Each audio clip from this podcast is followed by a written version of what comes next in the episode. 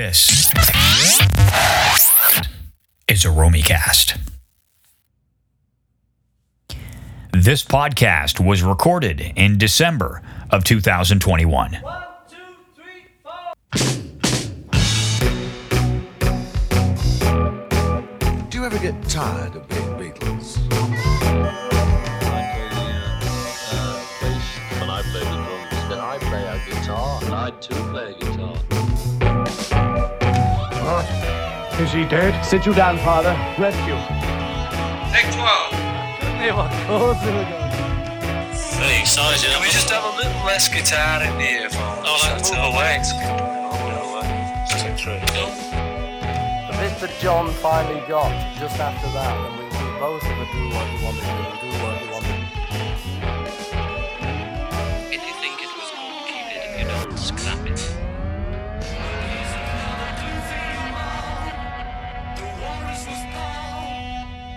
Yes, not bad that one. Keep that one. Mark it fab. Hello there, and welcome to another edition of The Walrus Was Paul, a series of podcasts hosted by me, Paul Romanuk. Join me and let's take a stroll along the cast iron shore and peel off the layers of the glass onion with another great musical guest as we discuss their favorite Beatles or Beatles solo album. This episode is part two of a discussion with musician, songwriter, and producer Moe Berg of The Pursuit of Happiness. And we are talking about Paul McCartney's 1970 debut solo album, McCartney. If you're looking for part one of the discussion, uh, and you should if you haven't heard it yet, you can find part one wherever you get your podcasts or at the podcast website, which is romycast.com. That is R O M Y C A S T.com. Might as well listen to the episodes in order, so go back and grab part one before you listen to part two, if you haven't listened to it already. If you head to the website, you can find each and every episode that we've done so far in this podcast series. This is the 14th episode of series two. You can find the first 13 episodes of this series, as well as all 15 episodes of series one, plus a, a few special episodes tossed in there as well. And while you're there, if you see fit, could you please make a donation to support keeping this show commercial free? Nice and clean, no commercials. That's the way I like it. Any donation is greatly appreciated, and your donation goes towards offsetting the costs of the show web hosting, advertising, some equipment costs.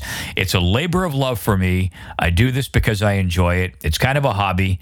But if you enjoy the show, if you enjoy my work and my efforts, then please do consider a donation to support the show and those efforts maybe just a couple of dollars per episode. Not that much.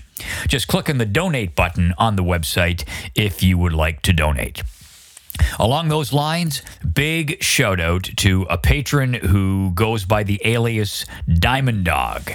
He or she says, in a nice note that they sent along Hi, Paul. As I've been blessed during this pandemic to be able to retain my job and work from home, I have made it a New Year's resolution to support more creators of content that I consume. Hear, hear to that. Uh, I've been a fan of yours for a long time and enjoy your pod. Hoping to see and hear more of you in the months ahead. All the best to you, and thanks for all your great work. Well, what a lovely, lovely note to receive with that donation. Diamond Dog, thank you so much. Double thumbs up. Or double flippers up, I guess, if it's the walrus. But thank you so much. That was really, really kind of you to send that along and uh, as well to make a donation. If you would like to make a donation, I'll give you a shout out too. Happy to do that. Just visit the website romycast.com to start the process. And also, if you don't already, please subscribe to the show via your favorite podcast provider. And if you could, leave a positive review or rating. That doesn't cost you a penny, and it does help other people find the podcast. Uh, another thing that helps out is you know retweet it, say hey you know check this out, uh, anything like that, greatly appreciated. And as I say, just takes a few moments of your time, no cost involved.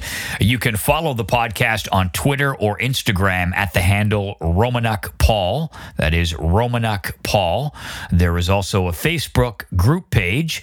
Do a search for the Walrus Was Paul podcast page, and you will find it. Our guest once again is Moe Berg. Moe is best known as the founder, chief songwriter, and singer of The Pursuit of Happiness. Now, if you're a Canadian of my vintage, uh, this band probably holds a special place in your musical memories. They did enjoy some international success, but they were really big in Canada, and their debut album, Love Junk, was huge. It was produced by the great Todd Rundgren and is a fantastic listen still to this day. I'll put it on once in a while. Uh, the big hit off the album was the single I'm an Adult Now, a driving guitar song with fun lyrics, a great vocal performance, and one of my favorite guitar solos. The whole album is just full of great, it's power pop, and it is just great hooks and tap your feet and sing along. It's, it's still, all these years later, fun to listen to. Uh, Moe is still busy as a musician, sort of. He plays occasional gigs with the Pursuit of Happiness. He is also in the Canadian supergroup, the Trans Canada Highwaymen, along with Steven Page, ex of the Barenaked Ladies, a fantastic solo artist in his own right. Craig Northey from Odds and Chris Murphy of Sloan. Uh, and Moe is also keeping busy as an independent producer. You can find Moe on Twitter and Instagram at Moe TPOH. That is Moe, his name, TPOH. Uh, the Pursuit of Happiness is what the TPOH stands for. Uh, you can also visit his website, moeberg.ca. The Pursuit of Happiness music is available on all streaming services. Moe, good to see you again. Welcome back, my friend. Well, I'm glad to be back, Paul. Thanks a lot for having me. And who want, who wouldn't want to talk about the Beatles? Okay, so before we tuck into side two, I want to ask you about something you wrote. Um, so, so, here we are, two relatively old farts talking about music from 50 years ago. Um, so a lot, but most definitely not all of the music I listened to is from 20, 30, 40 years ago. Here's what you wrote uh, Music has the tiniest place in our culture right now. Most people barely give a crap about it. The people who really care about music are old and listen to their old records because they remember a time when music was everything. That's the quote. So my question to you is is was it really everything or do we just think it was? Will there be 50 year anniversary box sets of Drake albums, for example, for people now? What do you think? Well, that's a very interesting question. That's something I do think about. Um, the, I mean, I think the difference between you know what things were like when we were kids and what things are like for kids now is that well, two things. One is that there wasn't a lot of other things other than music. You could watch terrible television. Television was awful awful. And you could go to the movies. And that was kind of it. You know, there wasn't, uh, you know, video games were just kind of getting started and you could go to mm, play pinball and play Galaga or Space Invaders. But, you know, there, the, the, the sort of like, you know, there's, I remember, you know, when home, you know, video game system started, and even even then, it was still all very primitive. But music was like, you know, that was kind of the main thing. Like when you were a kid, that was your main preoccupation was music because there wasn't much else really, unless you were into sports. That was kind of the only thing there was. And so even if you were into sports, there was still plenty of time to listen to music and still like watch sports or play sports.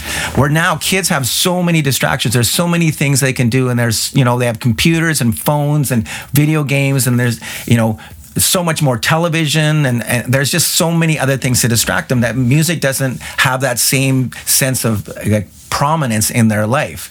Um, the other thing is that music is so much more ubiquitous now. It's just like it's everywhere and it's easy to get, and you can go on your computer and listen to every song in the world. When I was a kid, you know, I I didn't get that wasn't a, couldn't buy a lot of records. I didn't have the money for it and stuff like that. You know, I remember you know my brother getting like Jesus Christ Superstar, and I would just plug in the headphones and I'd listen through all four sides, like twice through, you know, because it's like I just didn't have anything else to do, and it was just like I was so enraptured by it. I just like this is so incredible. I just love this so much, and, and you know, and it wasn't like it was taking and there was some oh no, let's do some other thing. There was no other thing to do, and so I really was able to just sort of completely give myself to music. So I think that's part of it. It's just like music was so important. Um, because there wasn't anything else to do partly but uh, i think that also that the music that was being made was um, there was still so many people breaking down doors like all through the 60s and the 70s there was still so much innovation so many people doing new things doing different things and and that's not to say there isn't that now there definitely is but it's uh, in, terms of music composition, it's like one of the things I love so much about the 70s and, and the 60s too, I guess, is that people expected you to be experimental. They ex- they actually wanted it. They didn't want you to do the same record that you did the last time. Whereas now it's like you know we want that you know we want you to reproduce that hit you had on your last record. Let's get another version of that. Like where's the I'm an adult now on this record? You know, and it's like it's kind of that's the world we live in now because music has become so hyper commercialized. It was never as as much of a commodity back then. People didn't expect you to sell 10 million copies of a record back then. They, you know, that that was not a thing. But you know, your audience was like, what new thing is David Bowie going to do? What new thing is are the Beatles going to do, or the Rolling Stones, or the Who, or you know. Any uh, Lou Reed or Iggy Pop, what are these guys going to do? They're always doing something new and always sort of pushing the boundaries, and I don't see that. That's one thing I do not see. Yeah, yeah, no, and we can really go down the two cranky old guys because then, then I you feel get, like it right now. I feel like I'm screaming, "Get off my lawn!" in a second. yeah, because you get into the whole, you know, streaming numbers, and you know, which are which I think are bullshit because it, it takes you no effort to stream a song. Click, click with your thumb, and you can stream a song for thirty seconds, and that's counted as a stream. You know, back in the day, if you liked a song, you had to get on the bus, go to the record store, walk in, ask for the single, put your money down, and there was way more effort involved. Way more effort involved to sell a record back then than there is now. But uh, there we go. Get off of my lawn. so, so side two of McCartney. Let's tuck into side two and cut one, and it's called "Oo You." The uh, the the- starts like an instrumental based on a, an opening kind of riff, and McCartney adds some lyrics, and there we go.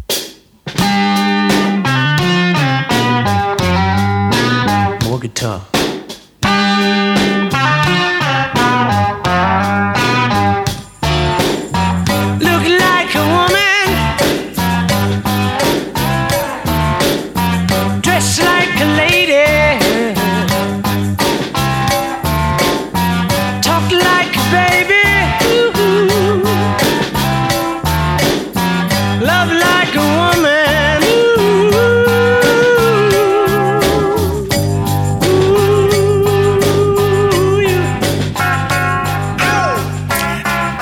It's it's definitely in that camp of like it feels completely improvised. Um, it seems like he came up with that really killer riff, which is a great riff, and he came up with that and said, "Oh, this is great," and he started playing it, and then he just started jamming with himself, and again came up with some. The lyrics seem very improvised too. They just seem like he just started singing whatever came into his mind at any moment. I don't think I've. It, I wouldn't be surprised if he hadn't even written the lyrics down when he started doing the vocal on this.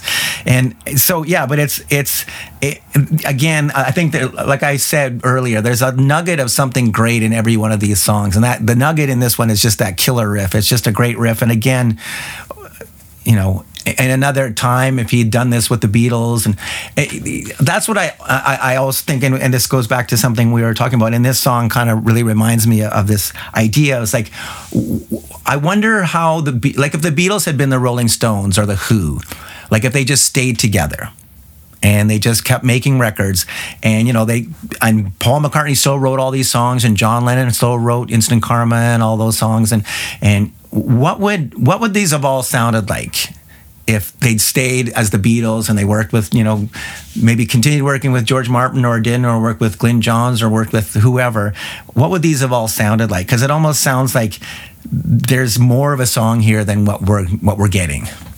Yeah, I mean, I think you can go down all of the Beatles' early solo works and play that game. You know, I mean, the Beatles, they played around the edges of All Things Must Pass, but how great would that have been with a little George Martin tasteful production and maybe a McCartney and Lennon harmony vocal? Um, you know, th- this song is a good example that maybe could have benefited. How much better a song would Jealous Guy have been with McCartney working with Lennon on it? And, and again, George Martin production. Like I, it's it's uh, yeah. You, uh, I love I love to play that game. You could go and pick a bunch of individual tracks off of all their early solo solo works, and you'd have one hell of a Beatles album. I think. Absolutely, yeah. I mean, and that's the thing that's uh, you know the the the to me the big winner in in the breakup of the Beatles was George Harrison because he was always underappreciated and he didn't get as many of his songs. And he, I've heard that he said that. The reason why All Things Must Pass was a triple record is he had so many songs he wanted to perform that he never would have got to play with the Beatles. As soon as he had a chance to do a solo record, he just put everything he had on that record. And that's why it was such a, a, a big project. But well, you, you you hear him in the Get Back documentary, the Peter Jackson version out now. He's at one point he says, "I've got enough uh, songs uh, in the can for the next ten Beatles albums." Uh, You know, like his allotment of a couple of songs, and yeah, that's exactly you know what it did. But I, I still, again, imagine how much better that record, the whole record, would have sounded. Had he been collaborating with Lennon and McCartney and George Martin and Ringo instead of Phil Yeah, Spector? Absolutely. Absolutely. I agree. you know. Uh, so we move into uh, a real skiffle kind of feel to the song, and and yeah, the lyrics. I think it's about Linda. Uh, you know, look like a woman, dress like a lady, talk like a baby, love like a woman. I mean, he's he's. Uh, I I think at that time, early in their relationship, he's getting a lot of sex. He likes hanging out with her. She's a beautiful woman, and he's he's obsessed. Right. Right. Um, Absolutely. I think that really comes through. Uh, side two and track two, and you know maybe another one that was inspired by Linda, "Momma Miss America," another ad lib track.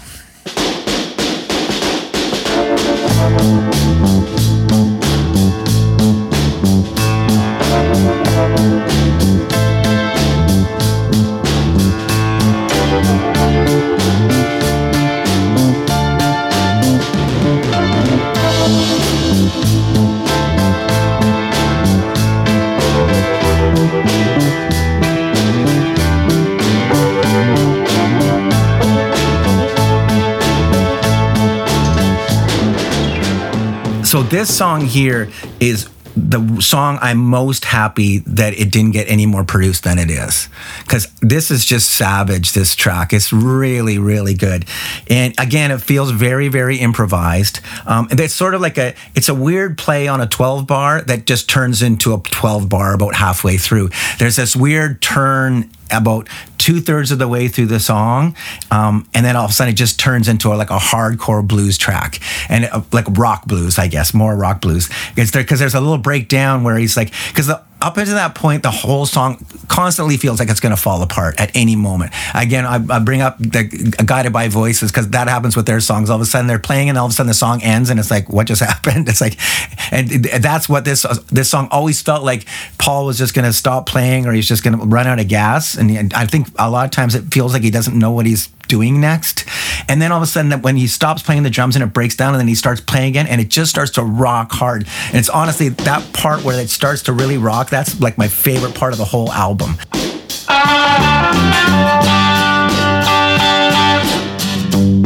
It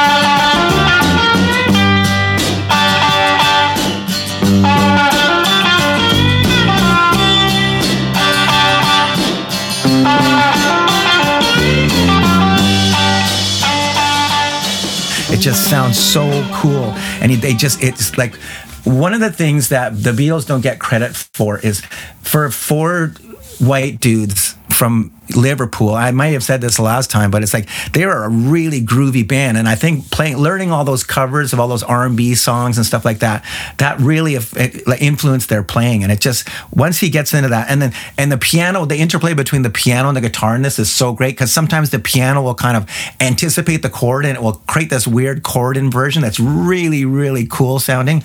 Yeah, but it's like yeah, that last third of this song is like that's almost the highlight of the whole album for me, and it's just like I, I, I love the word savage for this. It just sounds savage. It just sounds like dirty and like so hard rocking. It's like the one of the most hard rocking moments uh, that I can ever remember from Paul McCartney. Well, it, your uh, ear, not surprisingly, is very good because it originally did consist of two distinct pieces, which, according to McCartney, ran into each other by accident, as he says, and became one. You can hear the edit at 157, about 157.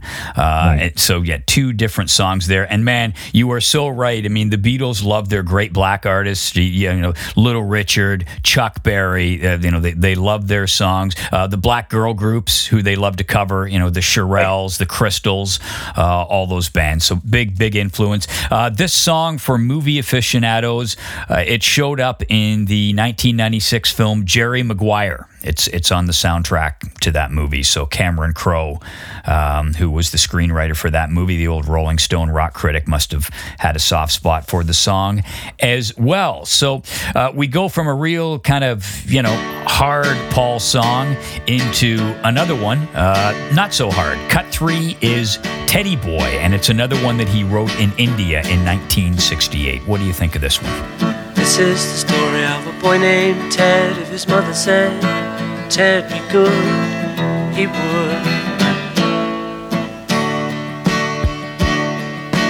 She told him tales about his soldier dad, but it made her sad, and she cried, Oh my.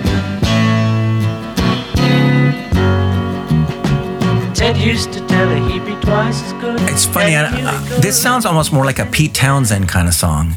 It sounds like the kind of song that, like the Who would have done in sort of like the late '60s kind of era of their career. And, and you know, uh, uh, Pete Townshend used to write about sort of like disenfranchised young boys. I mean, he wrote a whole op- rock opera about like a blind, deaf, and dumb kid, and and and so th- this has that sort of like this song is feels very unsettling to me. Like it's it's it's a weird song because it's like I, I, I have a real hard time with like s- songs about boys that are in like very uh, dysfunctional home situations and it's just like you know that they don't have a sense of security and that kind of thing. And so this is a weird song for me for paul because it doesn't really i'm trying to think of another song. There's certainly nothing in the beatles catalog that really reminds me of this very much. Like um, i mean he's it's not like he hasn't done sort of like these sort of serious story songs. I mean certainly eleanor rigby would be you know a, a good example.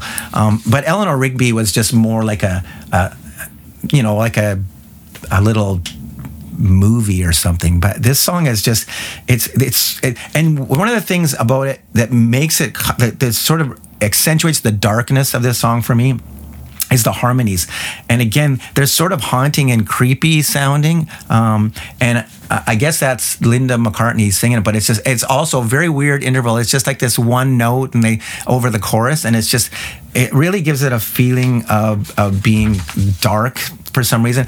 And I got to be honest with you, I I've listened to the song millions of times, and I still don't really know what it's about. Like I don't really get the story of this very well. I just it's just it, for me, this song is like a mood, as the kids say now. It's just kind of like it just it really strikes me as sort of a dark, dark kind of thing. And I think. I've heard from a lot of people made fun of Paul about this song and said it's like a lame story song. Yeah, yeah, that's you're the first person I've ever heard describe it as having kind of a a dark shadow cast on it. Uh, I always looked at it just like that. That's kind of some lightweight song about a mama's boy, and you know maybe I don't listen to it closely enough. Uh, it, it was it, he he did workshop it with the Beatles. Uh, it was on the original Glyn Johns version of Get Back, uh, but then when Spector took it over, he pulled it off. He didn't feel it was it was suitable for the album or his production techniques. Here's a quote from McCartney: uh, "You can hear on it that the band wasn't very interested in it. I don't know why. Maybe I hadn't finished it enough or something. Maybe it was just tension coming in.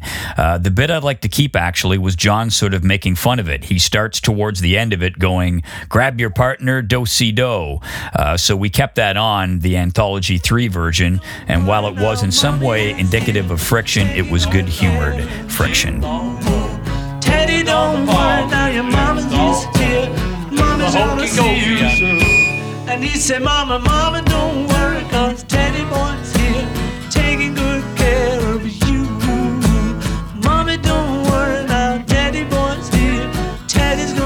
us through. Take your partners and don't see dull. Hold them tight and don't let go. When you got it, jump up. Take your partners and don't see dull. When you got it, then let it go. Hold them tight and Yeah, that's that's an interesting take you have on that.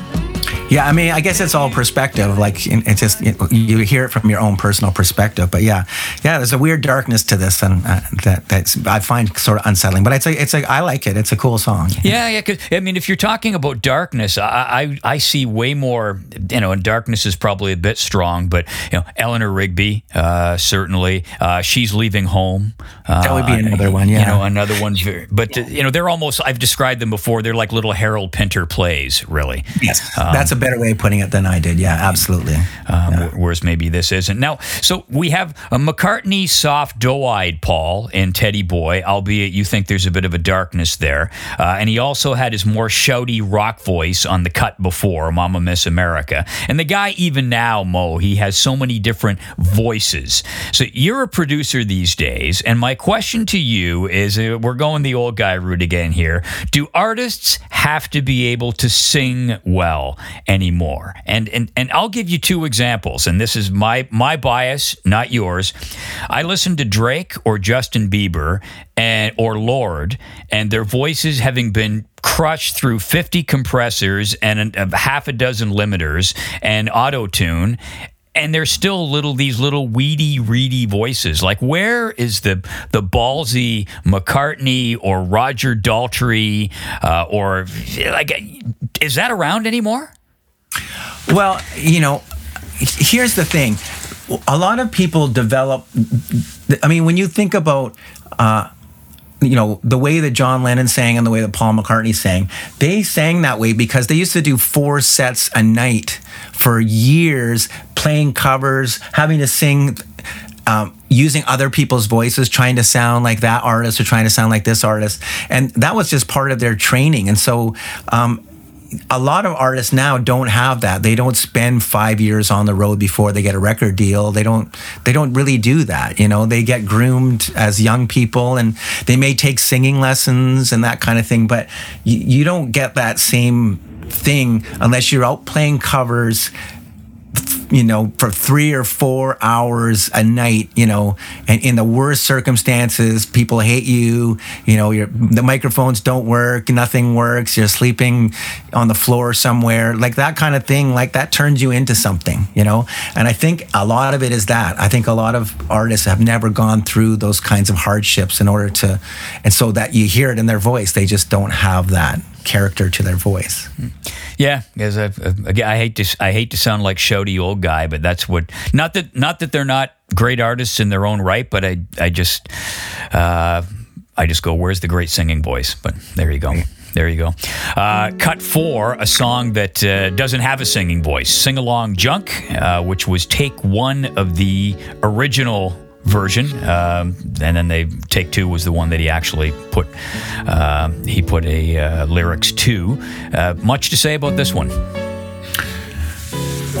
this to me this is a bit redundant like if there was no junk and this was junk i would think it was amazing you know because it's like it really is beautiful and it actually really does work as an instrumental. Like it's it's perfectly engaging as an instrumental. It doesn't feel like like it, this would be great if it had a vocal on it kind of instrumental. It's like it's pretty good as an instrumental but because there's the vocal version and we have that absolutely sensational paul mccartney vocal on the original this one just kind of feels like like it was put in because to round out the record to make sure there was enough playing time on it to be worth the money kind of thing that's how i hear it. But, which is a weird thing because like i said uh, standalone it's great.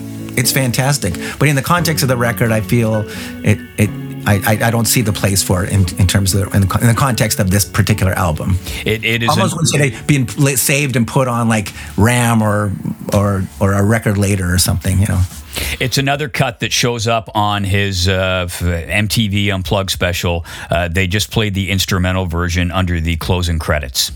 Uh, Oh, okay. And it sounds lovely. Sound, hey, hey, just throwing this out there. Uh, if, if you're looking for a tour manager or ideas, but uh, what about a what about you go out there a Pursuit of Happiness unplugged album? Could you could you pull that off? Like, are the songs suitable enough that you could just go out with a 12 string and a six string acoustic, and would they stand up under scrutiny for you just to go out and, and perform that in small venues? Like myself? Yeah. Okay, well, two things. One, during this sort of unplugged era, the Pursuit of Happiness actually did a tour, an unplugged tour, where we had played all acoustic instruments. Dave played a little, he got these little drum pads and he just kind of sat down on a chair and played these little drum pads. We all sat in a circle and we sang, and we sang a lot of Pursuit of Happiness songs and we sang a lot of covers. We sang a bunch of weird covers too. And, and, um, so we did that for I don't know, and it was fun. It was it was pretty fun. I think some people expected a Pursuit of Happiness show and didn't get one and got mad, but some people I think really really liked it and thought it was kind of cool. Um, and then uh, when I did my solo record, I went out by myself. I just went out and I, I it was kind of like half of it was just me talking, telling stories, and just ruminating, and the other half was me just playing the songs acoustically on, on acoustic guitar. And sometimes I pick up an electric guitar and play it, and and yeah, I did a whole tour of that on my solo record. So yeah, some of the songs are great. Um, on acoustic guitar and and uh, and some of them aren't because it's funny when I we've been talking about like you know the first time you get a four track and you know a lot sort of the genesis of a lot of these songs. And I, I when I when I got a when I actually bought my own four track and I started working on songs I was doing that. I was improvising and I throw down a drum beat and I'd start improvising bass, improvise some guitars, and I'd improvise vocal. And so the songs weren't like I didn't sit down with a guitar and figure out what the song was going to be before I wrote it. It just kind of ended up being finished. And so some songs like that don't translate as well to just kind of singing them and playing them on an acoustic guitar. So there were songs that worked really well like that, and then songs that didn't work as well. so I guess that's the best way to do it. There's, there's a joke. There's like, um, you know, a lot of people in the industry say this, and it's crap, but they say a great song can be just played with a vocal and acoustic guitar, and you know, and and I always used to say, well, it makes me feel like some of my songs weren't that great then. it sounds so great on just a vocal and acoustic guitar. well, I I apologize for not uh, for not knowing that uh, that you guys had done that acoustic. I wish I could. I wish I had a recollection of that because. Uh, I mean, I think that would have been great. I mean, and what jumps to mind is initially, if you just said Nirvana are going to do an unplugged show, you just said, "Are you out of your mind? Do you know? Have you heard Nevermind?" Uh, Right. But yet the the material stands up beautifully to just an acoustic treatment. Couldn't agree more. Yeah, the material was great. It was- they had they had great songs, and that's why they sounded so good on acoustic guitars. Oh, I, I wish uh, you, you don't have any uh, you don't have any bootlegs sitting around from those Pursuit of Happiness acoustic tours, do you? Maybe I don't know. I'd have to snoop around. Yeah. Oh, would love I would love to hear one. Um, but that, that is that is really cool. I had no idea you'd done that. There was an unreleased movie of me, a concert movie of me performing the solo thing that my old manager Jeff Rogers shot. He and but I, I, I don't I don't even know where that is. Get it out there. Get it out there. I know. I think I pro- I think we didn't release it because my singing was so terrible. but it, it, the storytelling was okay, but I think the singing was a bit rough. So We are going to jump into the last couple of cuts on this album and uh, the song that I would guess most people would grade as the best on the record. We're going to do that in just a sec. But right now, I just want to take a quick moment to talk to any musicians or artists out there. And I know there are several who listen to the podcast. I'll ask you this. How would you like a custom podcast in the style of this one in support of your next album launch? Or maybe to get the word out on an old album, an overlooked gem, something you want to promote. What we'll do is go through your album, new or old, track by track. And you can use the podcast to promote your work exactly the way you'd like it to be promoted. You can use it on your social channels or even as a special bonus that you could send out to your fans or patrons. Now, if that sounds like an idea that might interest you, then get in touch with me via my website, romycast.com, R O M Y C A S T.com, romycast.com. Get in touch with me there, and we will take it from there. Also, uh, non musicians, just listeners of this podcast, if you'd like to receive the once in a while, absolutely free, The Walrus Was Paul newsletter, uh, what I do is I usually preview upcoming episodes or toss in the odd bit of trivia. You can receive that email blast by going to the website and registering. It is absolutely free. So, back into side two of McCartney we go. And the next track is one of the finest songs Paul McCartney has ever written.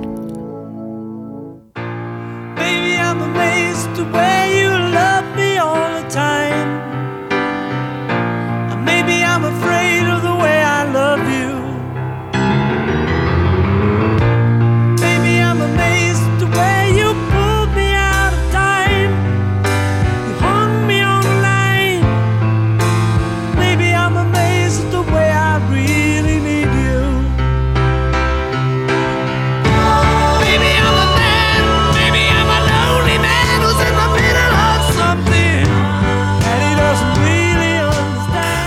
Yes, I'll I'll make some enemies here, but for me, this is the greatest song written by a Beatle on a solo record, like a solo Beatle song. This is the best, better than any of the other guys did, as far as I'm concerned. It's just so good. It's such a good song, and the performance of it is so great. Like if some of the performances on some of these other songs feel a little half baked, and this he sings the crap out of this song. It's just such an incredible vocal, and on top of that, it's the greatest guitar solo he ever played, and it may be the greatest guitar solo on any Beatles related thing as well.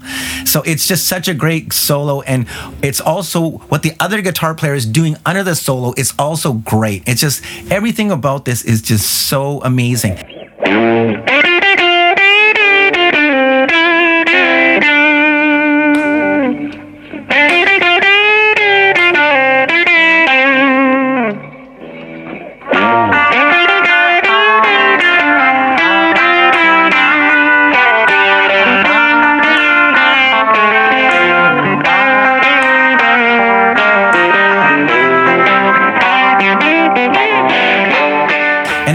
Even though it's like a clearly a, a, love song to Linda, it, it doesn't have that sugary sentimentality to it. It really feels more adulty. It feels like a real strong, mature sentiment to me. Um, you know, the idea. Maybe I'm amazed, like that. That you know that it's such a w- wonderful thing for him to have felt that, to feel like I'm amazed. And and people have written songs like this since then, like you know, you amaze me, or you hear them country songs and stuff, and it always sounds just so nothing. But this sounds so honest and innocent and sincere. Um, yeah, I just. I don't. It's definitely not the best song he's ever written, but it's. I think it's post Beatles. It's the best song of his, and I don't hear any, as many great, you know, George Harrison, John Lennon songs as there are. This really, there's just something amazing. Like if this had been on Abbey Road, that would have been so great. It would have been such a great moment on side two of Abbey Road if it just kind of all broke down right around instead of maybe like, you know, where Golden Slumbers was. If all of a sudden we went into that, like that would have been incredible, incredible. Classic McCartney, right? Musical, melodic, rocky. Uh, that great piano part with the, uh, the, the the sort of chromatic scale between the verses. You talked about the great electric guitar solo. I mean, it's it's yeah, a, a tour and him and the, the Jerry Lee Lewis, like down, down, down, down, down, like the pounding on the piano, like everything about it is just, like I said, it's it's really sounds like Abbey Road. It just sounds like it could have been on Abbey Road. blows your mind to it, it got a ton of play just off the album was never released as a single from that album I had heard this. yeah just uh, un- amazingly he didn't release any singles from this record uh, despite calls to do so he did release it as a single from 1977's wings over america so seven years later and it hits number 10 on the us billboard chart 28 in the uk number 9 on the canadian rpm chart. So a seven year old song. Um, yeah it's, it's just now can i give you a theory? Sure. about the okay so here's a theory and i want to get your reaction to it. So so as far as we can tell, McCartney start this starts off as kind of a homegrown thing that he's doing at home in, in his front parlor. He goes into Morgan Studios in Willesden, which were okay, but they they weren't like the, the caliber of, of EMI Studios. Um, so he doesn't go into EMI Studios until February twenty first. So here's what I think. So he's doing this. It's kind of a homemade thing. He's not quite sure what's going, you know, how it's going to morph out. All of a sudden, on February the 6th, 1970, he might have heard John Lennon's Instant Karma. And he would have undoubtedly seen John Lennon on top of the Pops performing the song on February the 11th, 1970. Now, to me, this might have been the point where the penny dropped for McCartney in terms of realizing that the Beatles were absolutely done. Because prior to this, Lennon had released Give Peace a Chance and Cold Turkey as singles, both not suitable as Beatles releases. In fact, the Beatles had rejected Cold Turkey when it was presented to them by Lennon as a candidate for a single uh, late in the Abbey Road sessions. Instant Karma was not Cold Turkey or give peace a chance. It was a bona fide Beatles caliber song. Went on to become a top five hit in the US and in the UK.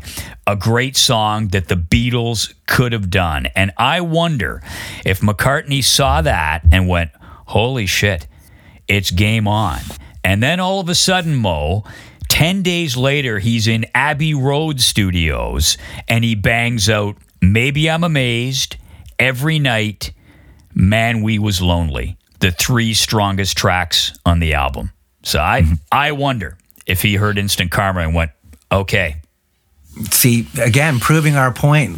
These guys pushed each other, you know, and I, I, I, I wouldn't be surprised if you were absolutely right on that. That, yeah, Yeah, I, I don't know. It's just a theory, but when I look at the dates, you know, it's it's funny. He did like, you know, th th those three songs I just mentioned, and of course, maybe I'm amazed being like that's a proper song. That that's not sing along junk or or banging around in your front in your front parlor.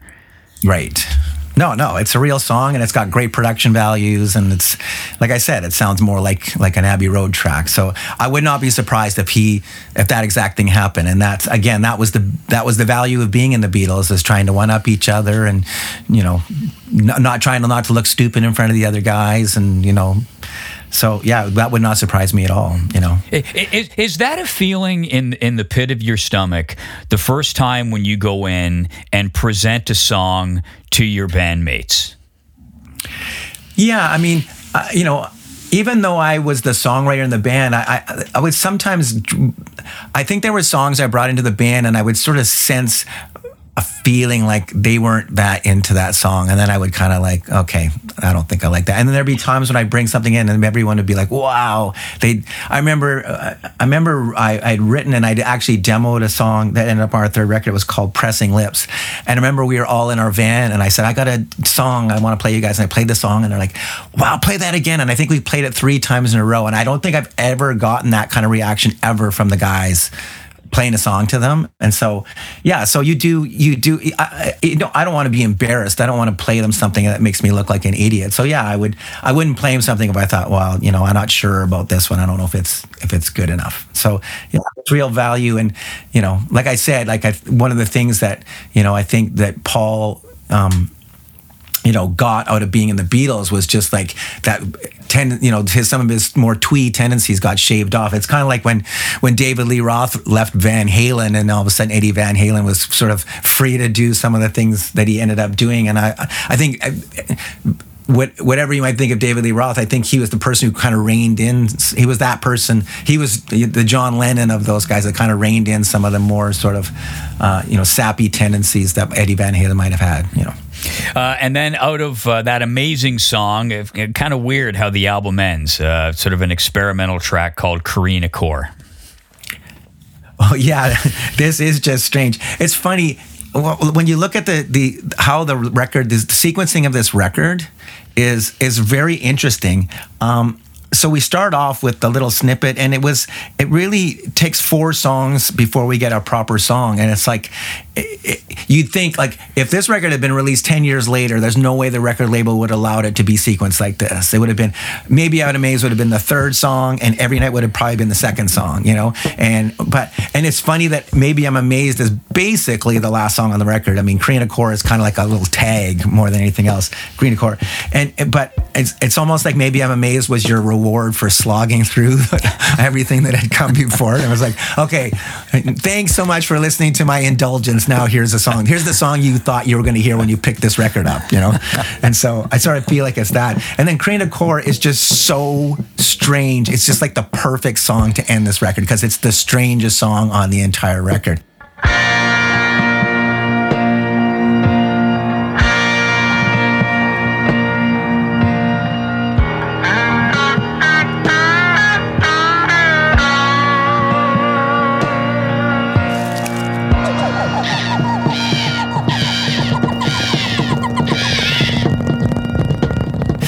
and it's like you would never in your wildest dreams if you were you know I, I'm not a, a scholar, a Beatles scholar, but I would, you know, knowing as much as I know about Paul McCartney, I would never even think he would ever think to write a song like this. Like, and it's just, it's so weird. It's like, yeah, it's just weird. And I, I, I I'm gonna write a song about an obscure tribe, you know, threatened by encroaching white population. That's Yeah, he, he, he didn't see, hadn't seen that, that up to that point. Put it that way. he, he was watching a film on TV, a documentary about the Kreen-Akrore Indians living in the Brazilian jungle, their lives, and how uh, their way of life was being changed by uh, by encroachment. And uh, that's that he, he started off with a drum track, uh, and then there are all kinds of weird things on there. Uh, he and Linda doing animal noises, and and they sped it up. Uh, an arrow sound done live with a bow and arrow, apparently in the studio. Animals stampeding. Uh, so yeah, really, th- th- and they broke some twigs in this very, um, in its own way, very uh, Revolution Nine. Well, yeah, I, I, you know that's one thing I, I should say, and I, sh- I shouldn't say this is completely unexpected because if you this song could have been on the White Album, like maybe you know, Yeah. it's, it's it has enough in common with some of the weirder stuff on the White Album. Yeah, definitely that was their most experimental record, and that would this could have maybe been a part of that. So a couple things before I let you go. Um, now, first of all, this one goes sort of goes off the Beatle track for a second. Um, but uh, I read a, a wonderful piece you wrote in which you talked about Joni Mitchell, and any regular listener of this podcast know that uh, I think she, for my money, the greatest combination lyricist, singer, and player ever. I mean, she, Sure. genius. Uh, and you wrote this. You said, I was invited to an intimate performance by Joni at MuchMusic several years ago. And afterwards, I got her to sign my copy of Court and Spark. I hope you still have it. Uh, she did. And when I looked into her eyes, they had that sparkle that I've seen in some other heroes of mine's eyes that says, I'm smarter and more talented than you. If she hadn't made Court and Spark, I wouldn't have written many of the songs I did, or they would have been very different. And I want you to tease that out because on the surface, I go, wow, because the songs you wrote were way heavier than most of the stuff she wrote. So, how did she influence you as a songwriter? I think, uh, well, she influenced me a lot um, because of like a lot of the chords she used. I just found them so uh, evocative and just so beautiful that I often would try and imitate them. She used to, I guess she had something wrong. She had something wrong with her hands. I think she had a some kind of like debilitating disease or something. And so she open tunes her guitar so that she can play chords easier on her. On her.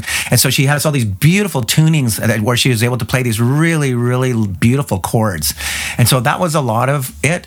Um, also like in my formative years i was really into the sort of idea of like the the real personal songwriting thing and so her there was nobody who wrote um more sort of from a personal point of view, I think ever than Joni Mitchell. She was basically. I always felt like when I was listening to her records that she it was just her diary. She was just kind of talking about herself all the time. And there's these there's a real confessional. Uh, feeling like a confessional tone to all of her songs like is um and so I, I think i really that also played into my writing a lot i felt like you know, and there's other people I was listening to that were like that. I think Pete Townshend had that quality to his writing as well too, and so did Lou Reed. Um, but Lou Reed was more weird. He was into a more kind of like a a weird idea, but that that idea that you could sort of really say what you wanted to say instead of writing in the sort of vernacular of rock and roll. Like you know, there's certain words you say in every song, and those are the ways you describe love or describe being hurt or all those things. Whereas you know, she described in such vivid detail this you know how she felt and how she saw things, and just you know, uh, you know, let's not talk about fare thee wells now. The night is a starry dome. You know, like stuff like that would just fly off her tongue, like they, you know, and so so I, I I know I've never written anything like that, but but so and again, it's the irony of that is that um, I our songs have ne- barely ever been covered. And and I think it's because partly because of that because because I wrote so personally I wrote and even though most of the songs weren't even personal songs but I wrote them from such a weird perspective like my own perspective that uh, um, that I feel like a lot of people are like I can't sing that I can't sing that that's weird that's just crazy I'm not singing like because I, I guess I was never and I don't mean this to sound immodest or anything. I guess I was never worried about making a fool of myself. Like I often thought of myself like I was kind of like a comedian. Like I didn't care about showing like this sort of weird side of myself or unpleasant side. I always felt comfortable doing that. And I, I remember writing. I, I don't know if I've ever told you this story, Paul, but I remember writing with a big, big Canadian artist, and you know, he said he was a big fan, and he said, you know, um, I just I want someone to write some lyrics for me, and I, I said, what do you want? Like, and he said, I said, I want you to just do your thing. And so I did. He gave me some music. I wrote my thing, and he said that exact thing to me. He said, I can't sing this. I'm not singing this. and I was like, all right, I guess you really didn't want me. You didn't want my thing. so, so anyway, I, I, you know, jo- I think lots of people cover Joni Mitchell songs. That's that's a different thing. But I think she allowed me. I think when I heard her music, I felt like I could be allowed to just speak my mind. I could just say what I wanted to say. I, I read that piece you wrote, uh, and uh, dear reader, uh, dear listener, I, I encourage you go to Moe's personal website, which is moeberg.ca, uh, and there's a lot of his writing there on music, and it is it is well worth the effort to go and read it. You write very well about. Uh, I guess I shouldn't be surprised that you write well about music. It's it's been your life, but some great reads there, and this one was on the Joni Mitchell album Court and Spark, which I think is for me her greatest album, and I just think she's such a Agreed. genius. And I'm so jealous of the fact I, I so regret I never got to see her play ever, uh, and I really regret that because it's not going to happen now. You not only got that, but you met her and she signed your. I hope you still have that. Oh, absolutely. Yeah, that's that, that's never going anywhere. Yeah. Man, that is that is so cool. So, just talk a little bit about the cover art here as well. Um, the album, if if you haven't seen it, um, the original vinyl album, the design concept for the album, it, it's a gatefold, and it was McCartney's idea with artist Gordon House and designer Roger Huggett um, came in to work with him on it. You, so you have the cover of the album, you open it up, gatefold, and inside you have photos by Linda McCartney, all on the inside, a collage of 21 family snapshots in the gatefolds inner spread. Uh, you have Paul, Linda, their seven year old uh, Heather, who was Linda's daughter by her first marriage, newborn Mary, uh, that's the baby who's in inside of his jacket on the front cover, uh, and the the famous McCartney sheepdog, Martha uh, immortalized in song on the White Album in Martha, My Dear. Uh, the uh, that cover. McCartney on the album was the first among uh, 27 years worth of albums by her husband to feature Linda McCartney's photography. And here's a quote from McCartney Linda did the photography, and this was interesting because we didn't know what we'd do with the cover. The cover actually became the back cover. Uh, that would happen. People would make their own decision, which I always liked. So the cherries picture has become the cover, but it's actually the back cover. We didn't know what to use. Linda had taken a lot of pictures of me sort of holding the guitar, doing a pose against the wall and stuff. We had about 30 or 40 pictures and we couldn't decide. One of them was the one with me and my baby Mary in the jacket.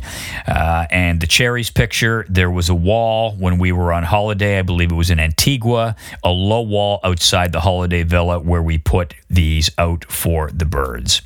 Uh, so that is what those are. As the story goes, as I recall, he was showing or they were showing a bunch of the pictures candidates for the cover to a good friend of theirs who was in the advertising industry.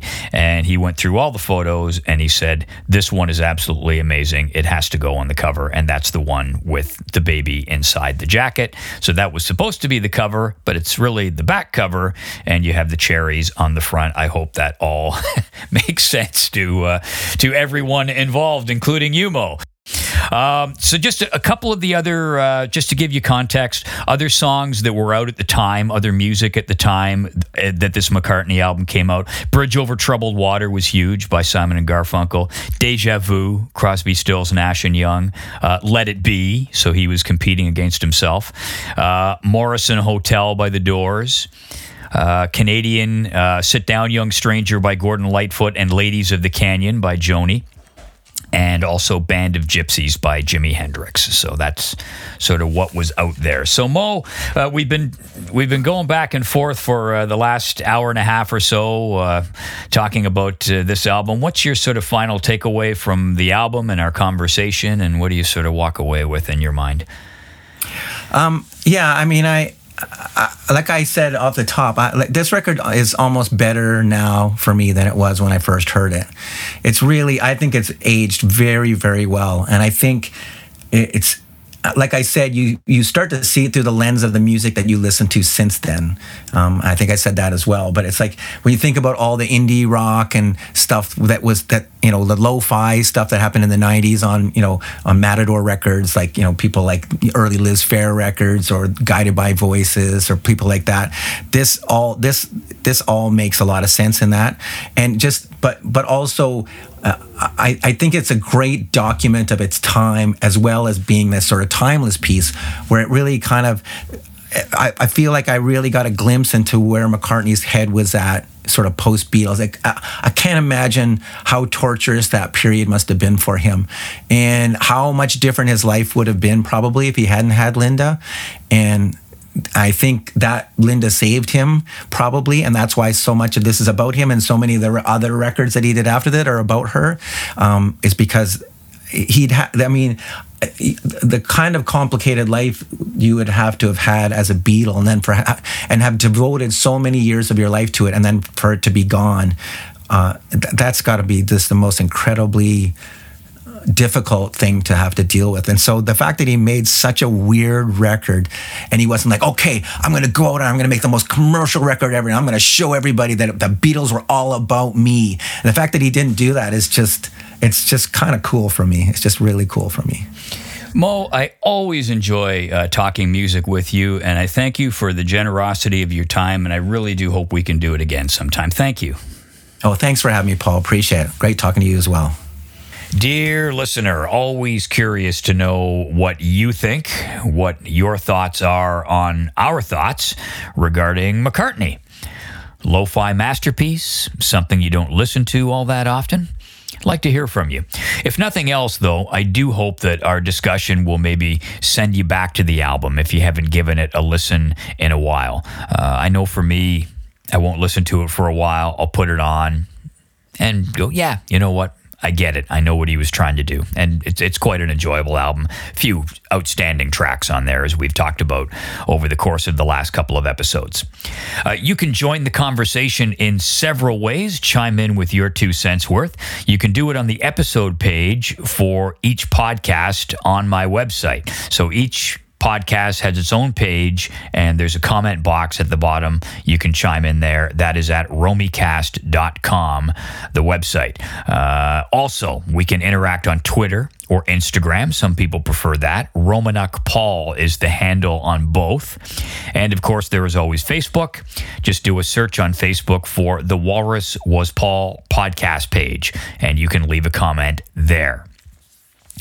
The next time on The Walrus Was Paul, we will speak with one of the artists that Moe Berg has produced on a few occasions singer, songwriter, musician James Clark, aka the James Clark Institute. It'll be a couple of firsts on The Walrus Was Paul, the first time that we'll talk to James, and the first time that we will be looking at a Ringo Starr solo album. It'll be Ringo's 1973 number one album, Ringo. I love it. And maybe it's nostalgia now, part of it. I'm not sure. But I still think the songs are great. The performances are fantastic. You know, the the guest stars on the album are just phenomenal. I mean, you know, first of all, John Paul, Paul John Paul and George are all over the record.